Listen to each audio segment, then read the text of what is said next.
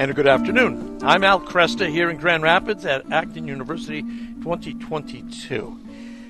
The Charter for the Protection of Children and Young People was passed by the U.S. bishops back in June, well, June 14th of 2002, and so we've just passed the 20th anniversary. Uh, I mean, this was this had really uh, caught the attention of the uh, entire nation and uh, my guest, Father Raymond de Souza, has just written the piece for the National Catholic Register looking at the Dallas Charter at 20 years old and what have we learned.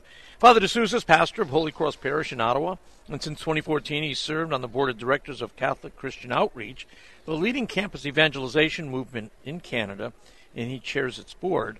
He's also a senior fellow uh, for Cardus, uh, Canada's leading Christian think tank, and also a senior fellow at Massey College at the University of Toronto. He's been a weekly columnist for the National Post, uh, one of Canada's national dailies, for 18 years, and writes frequently for the Catholic Press. We read him regularly in the National Catholic Register.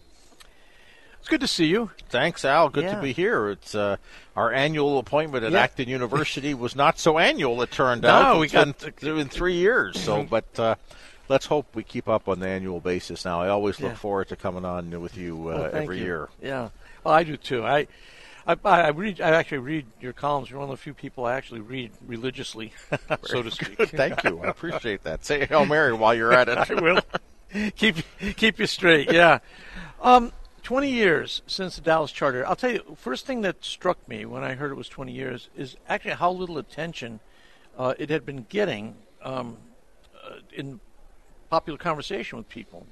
Uh, it's, it's as though what happened in 2018 with McCarrick kind of uh, blew up and obscured the Dallas Charter. Correct. But I mean, this was a major institutional initiative, and it is important that we look at it and say, okay, w- what was good, what was bad, and um, uh, so let's let's start let's start with the good.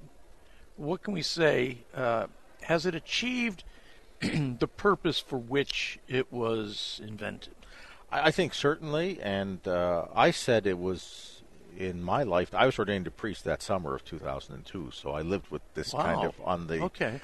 uh, going into that. And since uh, it's one of the most influential initiatives any bishops have done in the last in the life of the church, the Okay. last few generations, because the things that were considered to be kind of novel and maybe even a little bit outside the bounds back in 02 are now the template for the whole world. Yeah. You know, Okay. the idea of zero tolerance, it's the whole Holy See promotes it, everybody promotes it. That was not That was not the case then. uh, in Yeah. 2002.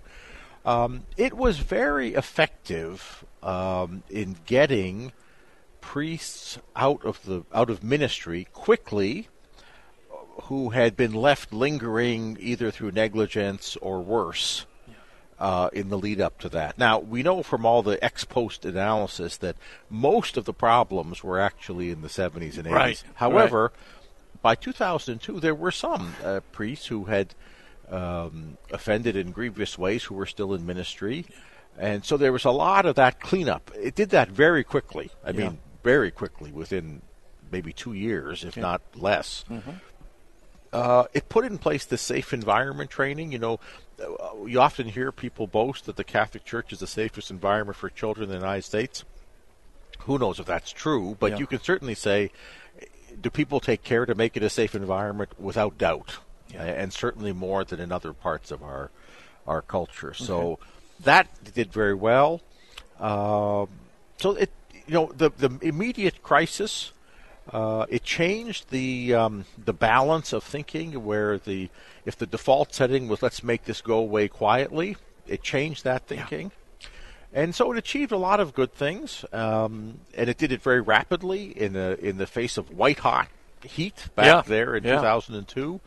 And many places around the world have emulated it in the church, other bishops' conferences, and even at the Holy See. So, on balance, I would have to say, if you're giving a grade, like did it do what it's supposed to do, it would have to get very high marks. Okay. Uh, unintended negative consequence. But, is- yes. uh, I showed up early on um, when uh, some priests I knew um, were unceremoniously uh, ripped out of their rectories and dismissed. Uh, and one of them, I actually don't know what the, the truth of the matter was. One of them I'd known for a while, and uh, and I, am assured that it was the right, it was the right thing to do by those who are closer to the situation than I am. But my my point is though, it was it was unbelievable. I mean, there was no discussion. There was nothing. It was like uh, Father Dennis was there one day, he was gone the next, yeah. and his secretary called me up and said, "I want you to know Father Dennis has been removed." I said, "What? He's been removed? Why? Uh, we don't know." Yeah, I mean, it, it, yeah. and and then you then you have what has and other priests have told me since, even very recently, that it had a devastating effect on the relationship between priest and bishop. Yeah, that's really that what, true? that's what I wrote about. Yeah. Um, so look, uh, the example I used, the metaphor I used in what I wrote was that there was a metastasizing cancer, and they Yeah. they had to do some serious Yeah. surgery to get it out. Yeah, yeah, But serious surgery is serious surgery, and it creates scars and it creates wounds. right. but the cancer is gone. I mean, as we know, uh, I mean, everybody would acknowledge that even one case of sexual abuse is too many. But that, but in this fallen world, we actually have very few. Yeah, So the problem of uh, priestly predatory behavior, sexual abuse of minors, you, you can never say it's eliminated 100%, but Right. we're about as close to that as you can get in terms of fresh cases. There are still historic things that come up from time to time. right. So that was the cancer treatment that was powerful and effective, but it had side effects. And one of the things was there are two principal side effects. Is one is the church embraced in her law the principle that there was to be no mercy, zero tolerance. One instance, no matter how long ago, no differentiation in gravity of offense, you're gone Yeah, perpetually from ministry. Yeah. Not necessarily from the priesthood. I mean, you could you, as many were laicized, but ministry was was done. No one would ever argue that that that justice is served by one penalty for all crimes. right. But the church embraced that, and I don't think for bad reason. Mm-hmm. But that's a damage because when the church embraces something that she knows makes her something less than a mirror of justice, that's a problem in the life of the church. And maybe after this intense crisis period of 20 years plus, maybe that'll be fixed. Yeah. I don't know. But I- almost, no one no one defends that it's a good idea. Everybody defends it was a necessary idea. Yeah, okay. Yeah, you know? Yeah, yeah. But no, I've never heard a bishop tell me why don't you think that it's good to treat all cases the same. Yeah. But we have to do that for now. Yeah, First thing. The second thing, which is more more difficult, is that what it did was introduced a um, a wound in the relationship of bishops of priests with their bishop. yeah, And what was the problem before Dallas that gave rise to the problem was that a bishop didn't think of the whole flock. He didn't think about protecting the vulnerable kids in the flock. He thought about this is my guy, yeah. Kind of an old boys network, what now is called clericalism, but you know whatever you want to call it, that kind of network. I'll protect him, and I'll even protect him from the legitimate, just consequences of his bad behavior. Okay, that was not that's not how a bishop should be with his priests, right? Right, right. But that's how it was too often. Well, that went from one extreme, as often happens in the life of the church. We go from one extreme right past the, Yeah, uh, right, the right. medium point to the other extreme, where now, as you say, an accusation arrives, no matter really what the nature, even almost before uh, any kind of preliminary investigation is even possible, and the priest is gone. Yeah, Out yeah. from your rectory, out from ministry, and then maybe three years later, it all gets sorted out. Yeah. So, um, so what that's created, independent of the individuals who are subject to that, who, that is the priests who had accusations made against them. And I would say this, by the way, is that in I've never had I never had a job that involved me in these kinds of Yeah. um, cases, but my friends who did would say probably up until about 2012, a false accusation was very, very rare. Okay. That I mean, is it possible? Yes, but there were accusations, and they were some of them were more than manifest. You know, Yeah. I would say in the last 10 years, I've heard more from people that, okay, because the major cases have been largely dealt with, Right. now you're getting a little bit more of sh- cases on very shaky ground and some of them false. So I think probably for the first 10, 12, 15 years, it wasn't much of a concern because there weren't really that many. Yeah. But I would say today, what's happened, independent of the men who are charged, the priests as a whole think of the bishop as, as I said in the column, uh, not so much a father or a brother, but as an adversary. You know, Yeah. he's the one Yeah. who can get rid of me on a moment's notice, and therefore there's a, a feeling that hey, you know, independent of sexual misconduct, uh, if I'm in a tight spot, you know, the bishop is not going to be there to help me. And I've heard from bishops say, look, you know, whatever the flaws of the past, and they were they were manifest. You know, our thinking was, or of their predecessors, let's try and save this man's priesthood. And now they say, even though and they they admit it, even as as if they, but it pains them. They're not happy about it. Now, really, our drive is okay. Let's get this guy out Yeah. because Yeah. if we try and save his priesthood and it goes bad, then that's the nightmare scenario. Right. So right. when I, I wrote what I what I wrote was uh, I think not a very happy thing to write, but it's a real thing.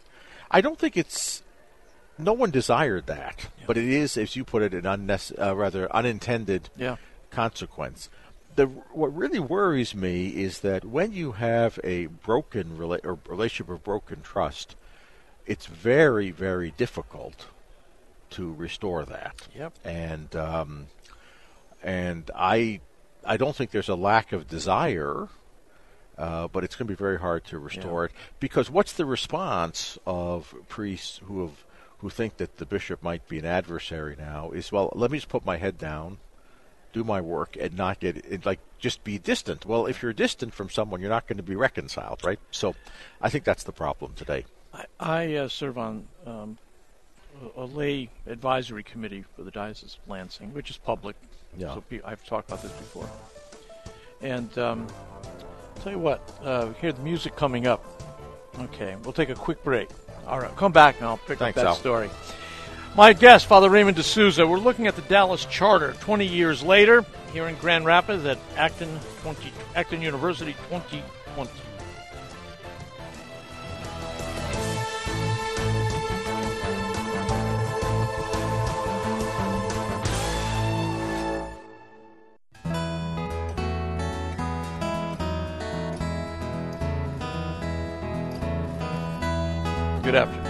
I'm Al Kresta here in Grand Rapids at Acton University 2022.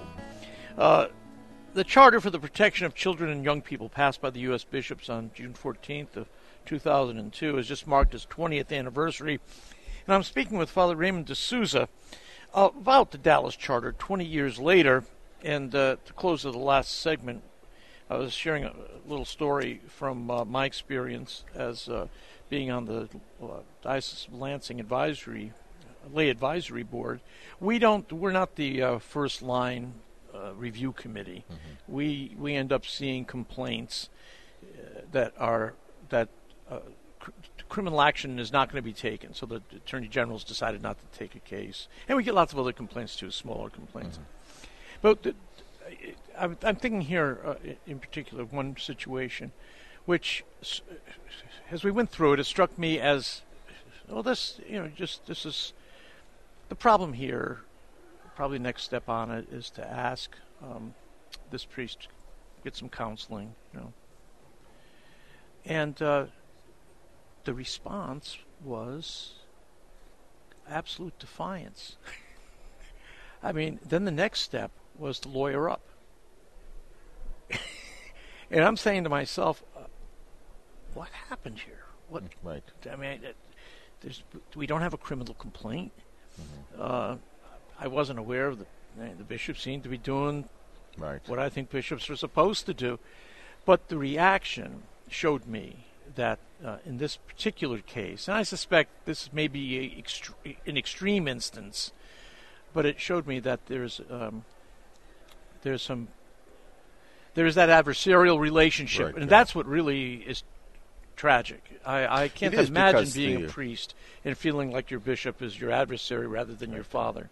we, we should not be uh, ide- romantic about ideals. Like you know, it's not like all bishops and all priests had a beautiful father-son Right. relationship Yes, in the past. I'm aware of that, yeah, uh, yeah. priests who are long dead and talked about their experiences in the 1940s and 50s had lots of stories about being treated badly, Yeah. and their bishops had even more stories about sort of recalcitrant priests behaving badly. But anyway, but there is that sense that. Um, you know, I can't trust uh, that he would protect me. Uh, we're not talking about giving you a pass on sexual misconduct. Right, we're talking right. about just that he has. And I've I've talked to good priests. I mean, who love their priesthood, who love the church, who love their parishes, uh, who have training in canon law, who've had some of these cases, and they would say things like, you know, if you're called in, make sure you go with a canon lawyer you know and um, obviously if you show up with a canon lawyer it's not going to be a paternal filial uh, exchange. exactly. You've, you've, you've Uh, yeah. decided the da- Yeah, tenor of the and- yeah. relationship. So, um, yeah. and I don't know how that is. You know, I don't know how that's fixed. Um, I No, don't know that how was my that's next. fixed. That was my next question. And- so where do we go from here? I think probably the first stage of it, uh, and I've heard, I wouldn't say a widespread thing, but I've heard some places where the bishop has just acknowledged this reality, and that might be the first stage, and say, Yeah. look, fathers, I get it. I know that you don't think. You think I'm playing for a different team now, right? Right, We're not on the same team, different position, you know, and I know that. And that might be the first uh, stage because actually, one of the things that I think is a surprise to a lot of lay people, they presume that priests amongst themselves, amongst ourselves, and priests with their bishop talk about all kinds of things. And it's well thought out and it's well discussed and so on and so forth. That's not actually the reality. Right, right. You're in your parish, your neighbor's in his parish, and we don't really uh, do as much of that as we as well as people think we do, or maybe as we should do. So I think that might But you, be. you uh, don't emerge from an annual convocation as you know we're on the team. Everybody knows the rules Yeah, of the yeah. game now. So Yeah, it's um. Anyway, the so I think that's but when I when I what I'm sure some of my readers at the National Catholic Register when they read that may have been surprised. However, I can't imagine any priest in the United States or in Canada, I'm from Canada, or any bishop in the United States or Canada who would have read that and been at all surprised. We know what's happening. Um, maybe the first stage of trying to restore that relationship is to at least acknowledge in an open way that it's that, That it's it's broken. It ha- yeah. and um, and I'm, I just want to clarify. I'm not saying that the uh, therapy wasn't needed, uh, because there was a genuine health crisis back in '02 uh, and before, which was not talked about. But the, the treatment had side effects, and uh, those have to be uh, chemo, addressed. radiation. Yeah, it's like uh, that. The cancer all, affects all the yeah. cells, Yeah. not just the the bad cells. Yeah, yeah. Um, uh, what did the uh, what did the McCarrick affair, the McCarrick event, do to our discussion about this? I think he did two things. One was legitimate, one was not legitimate. The unle- illegitimate part was it came the same summer as the Pennsylvania grand jury Yes, report. yes, it did. And the Pennsylvania grand jury report gave a very false picture. I would argue a deliberately false picture. I think there was malice there. Um, that somehow eh, the worst, everything was worse than it was before, and that wasn't the case Right. um, and the Pennsylvania grand jury with McCarrick together, a lot of people thought nothing happened at Dallas, or what they made promises at Dallas that weren't kept.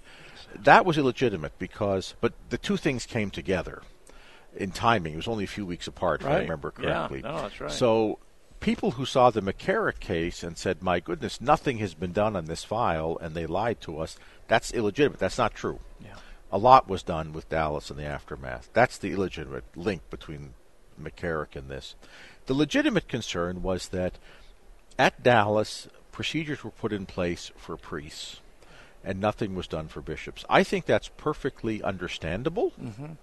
Uh, because it was white hot heat. I mean, this was crisis management. There was barely enough time And canonically, it's more complicated. much much more complicated. bishops with much much more Yeah. complicated so they did what they could do Yeah. in the moment where you could assign blame is that in 2005, 6, 7, They 8, never returned to when things it, had yeah. calmed down, when the majority of cases had been dealt with, when a lot of settlements had been made, all these kinds of things, and there's a bit of breathing room, they should have returned to that at that point, which they didn't. And that blew up with uh, the McCarrick. And then, of course, you know, there was universal legislation from the Holy Father and all kinds of things now There was also bishops. the, uh, there was also the Vigano letter. the Vigano first- letter, the came- first that, Vigano that letter. kind of kind of exploded the Yeah. whole thing. Uh, so that that was that was a gap that had to be fixed. Um, that being said, if I may, something that I think is relatively unpopular to say, but I will say this about uh, now former Cardinal McCarrick, is that uh, despite the accusation that everybody knew everything and didn't do anything about it, Yeah. the reality of the McCarrick situation is that nobody actually stood up and put up his hand and said, he did this to me until 2018. And when someone did that, finally, in a very clear things, things moved very quickly. If you look at that big report that the Holy See Commission, it's it, there's a lot of details in there, and what you find is a lot of people saying maybe something happened, and that looks a little bit strange to me. And yes, I mentioned it to somebody else, but not really in an official capacity. So there's plenty of shame in Yeah. the whole McCarrick story Sure. but it it wasn't entirely the case that uh, people had direct complaints and ignored them because even today with the new procedures you still have to have someone you know say lodge a complaint and that Yeah. was a bit of the problem and No, people- I, I get that. I mean, I don't know how many times in situations after there's been so and so commits a crime or so and so commits some, you know, heretical sermon or something like that, it's easier to say, you know, I, I was a little suspicious of that guy. Mm-hmm. But I would never have gotten up and called the bishop and said, I think that you got real problems here. Yeah. But so I think a lot of people after Yeah. uh, McCarrick uh, admitted that. Oh, yeah, no, I was a little, he was a little shy. so. Some, and then other people accused them of suppressing knowledge, yeah. as though they, they knew certainly enough that they should have gone, you know, to uh, somebody.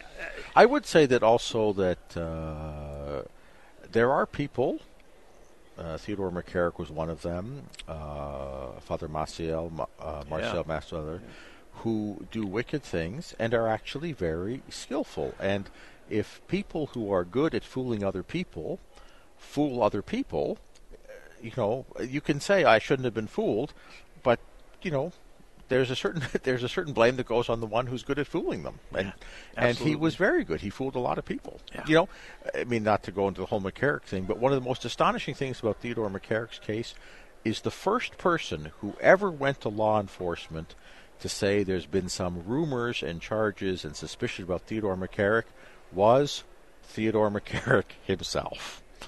He was the first one when the letter came in. He took it to the FBI and said, "Look what people are saying about me." Interesting. So, uh, you know, there's Huh. now you may say that reveals a certain level of uh, brazen duplicity, which you'd be right, but it does show you that this was a more, bit more complicated case. Um, the first person who went to the FBI to say, "Look, you should look into this," was the man himself. Wow. He was I had forgotten that. he was very uh, he was very clever at covering his tracks because if you said what happened, he said, "Well, I already went to the FBI." Exactly. Yeah, yeah. It, it gives you that uh, plausible deniability. Right, yeah. uh, yeah. So, so talk to me about Canada a little bit and how Sure. the church is doing up there. It's, it's Well, actually a very uh, different situation in many ways in the United States, isn't it? Yeah. Uh, well, you know, we've been um, uh, we have been spared a, a bit, not entirely, but the kind of divisiveness, the spirit of kind of acrimony, denunciation, we don't have that at the moment. Thanks be to God. Um, I'm not saying it can't come, but you, well, you know what's going on in the United States. here. Yeah. People seem almost more eager to fight than not fight, you know, and Yeah. uh, we don't have that to the same extent. Uh, we've got a a big event going on. Uh, the Holy Father is coming to Canada at the end of July. Just announced his itinerary. Now we know his health is failing, so he may not be able to make it. But uh, that's always a big deal to have a papal visit. It's addressed to a very specific uh, issue of the reconciliation with indigenous peoples and the historic injustices there. Oh yeah, injustices yeah, we've seen some of that. so that's going to uh, that will be um, uh, coming soon.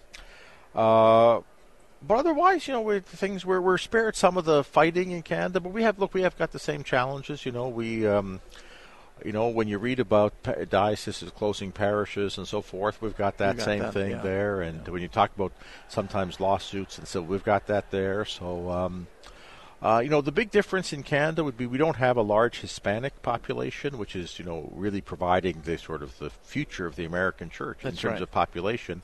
But we have something similar in that, you know, one of the most vibrant parts of the church in Canada, it's where there's lots of immigrants. So people from South India, people from Nigeria, people from the Philippines, people from Vietnam. that's lifting your numbers. Lift, but not just the numbers, but the vitality, energy, Yeah, right? good, So, good. um, so you know, just like if you went to Orange, California, and Yeah. you see the vibrancy of that diocese, and you realize, well, okay, like thirty percent of the people here are Vietnamese. Yeah. Well, if you go to uh, Vancouver in Canada, you might see something, you know, uh, similar. So there's a lot of uh, a lot of similarities there. Father, thank you so much. Good, Al. Always good to be with you. you. Thank Yeah, you very and, much. Uh, appreciate your work, appreciate your opinion, and I urge people to continue reading your work there with the National Catholic Register. Very good. All Thanks so right, much. and uh, next year in Grand Rapids, as they don't say anywhere else. Thanks so much. good. Thanks, Al. Father Raymond de Souza. I'm Al Kresta. We'll be right back.